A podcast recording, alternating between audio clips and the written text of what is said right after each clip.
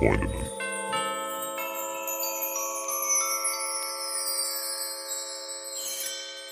Max, wie machst du dich so richtig verletzlich? Hm. Wie mache ich mich richtig verletzlich? Ich verstehe die Frage nicht so richtig.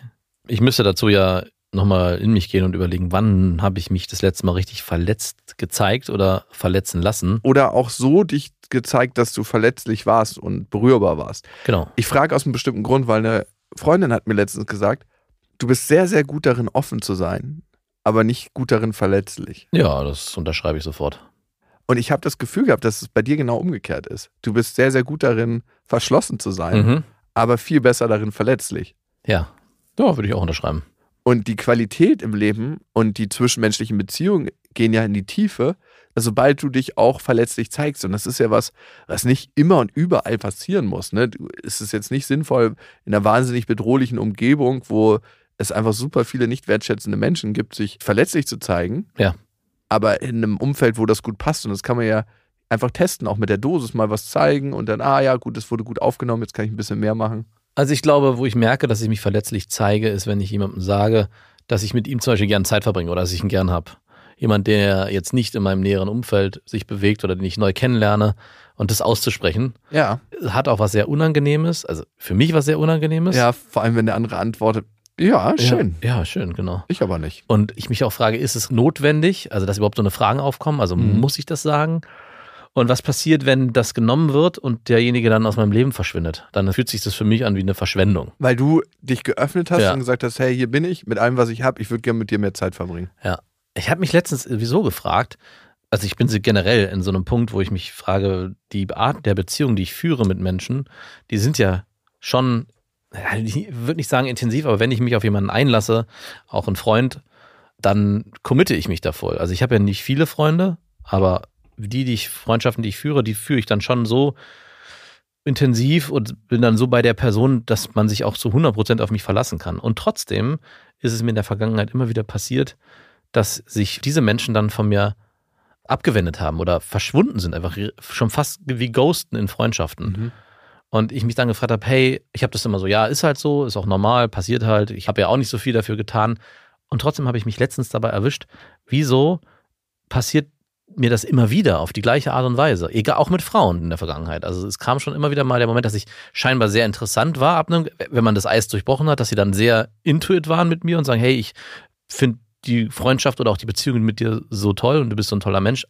Zumindest habe ich das vielleicht nicht so gehört, aber schon wahrgenommen. Und dann auf einmal gibt es so einen Bruch, wenn ich mich dann committe, sie merke, auf einmal ist die Person weg. Vielleicht ist es zu intensiv und zu tief. Ja, das wäre zu banal. Ich glaube, dass ich sehr schnell diesen Durchbruch schaffe dann irgendwann. Erstmal bin ich sehr distanziert und abgeklärt.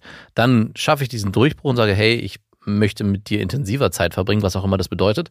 Und dann bin ich auch sehr schnell wieder abgeklärt und so habe so, jetzt bist du auch gar nicht mehr interessant für mich. Das, obwohl ich das nicht äußere, glaube ich fast, dass sich das überträgt. Und der andere ist dann enttäuscht, dass er eben nicht mehr das bekommt, was er vielleicht kurz nach dem Anfang bekommen hat. Dieses intensive Ah, Freundschaftsgefühl. Du, jetzt habe ich ihn als Freund. Vielleicht, ja. Das ist eine Erklärung dessen.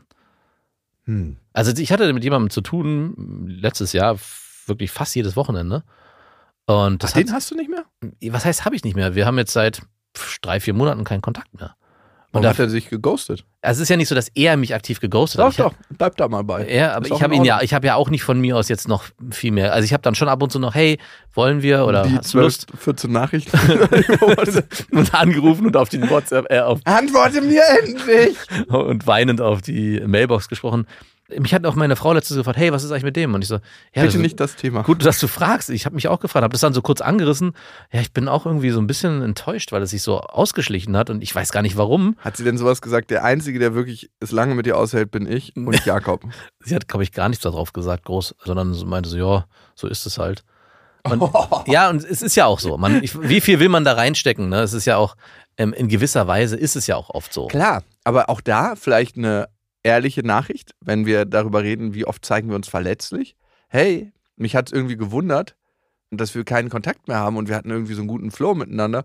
Ich habe das als sehr schön empfunden mit dir. Wie ist es bei dir? Ja, und genau das ist der Punkt. Du hast mich schon gefragt, wo zeigst du dich verletzlich? Und das ist die Verletzlichkeit, die mir dann einen Schritt zu weit geht. Weil das wäre ein verletzlich zeigen, wo es dann wirklich wehtut, wenn dann nichts zurückkommt oder vielleicht auch nur so ein Spruch, ja, sorry, ich hatte zurzeit so viel zu tun, aber wir können uns gerne mal wieder treffen. Dann denke ich so, ach komm, leck mich, das war nicht das, was ich wollte. Dann, ja, aber wie oft sind wir so schnell in der Leck mich Haltung? Weil wir eigentlich Verletzlichkeit nicht zulassen wollen.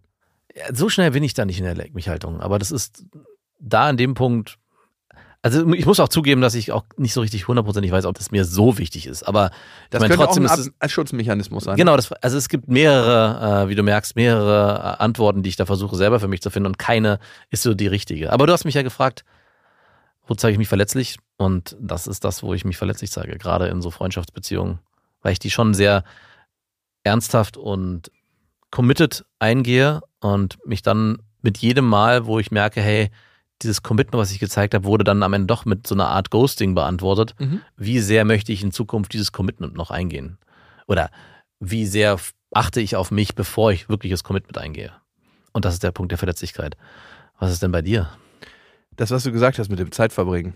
Ich habe das letzte Mal richtig verletzlich, habe ich mich gezeigt meinem Vater gegenüber, dass ich gesagt habe, du Papa, irgendwie merke ich, dass wir in letzter Zeit wenig miteinander zu tun hatten und es war immer organisatorisch und ich habe einfach mir den Wunsch, mit dir mehr Zeit zu verbringen, so als Vater-Sohn, als zwei Menschen, die irgendwie miteinander Zeit verbringen und nicht als zwei Leute, die irgendwie organisatorisches zu tun haben. Wie lange ist es her? Zwei, drei Wochen? Mhm. Wir sehen uns heute Abend. Ja, es würde mich mal interessieren, weil du, glaube ich, auch den, über deinen Vater letztens gesprochen hast, wie du dich auch abgrenzt bezüglich bestimmter Themen und er dich auch nervt. Und ich habe ein Telefonat mitbekommen, wo ich dachte, hui, so redest du mit deinem Vater. Und wenn du jetzt sagst, es ist zwei, drei Wochen her, finde ich es ganz schön, weil das Telefonat war davor, dass du anscheinend da auch für dich irgendwie ein, ein Bedürfnis hast, mit deinem Vater wieder anders in Kontakt zu treten, außer über diesen organisatorischen und eben nicht zwischenmenschlichen Bereich. Deeper. Dig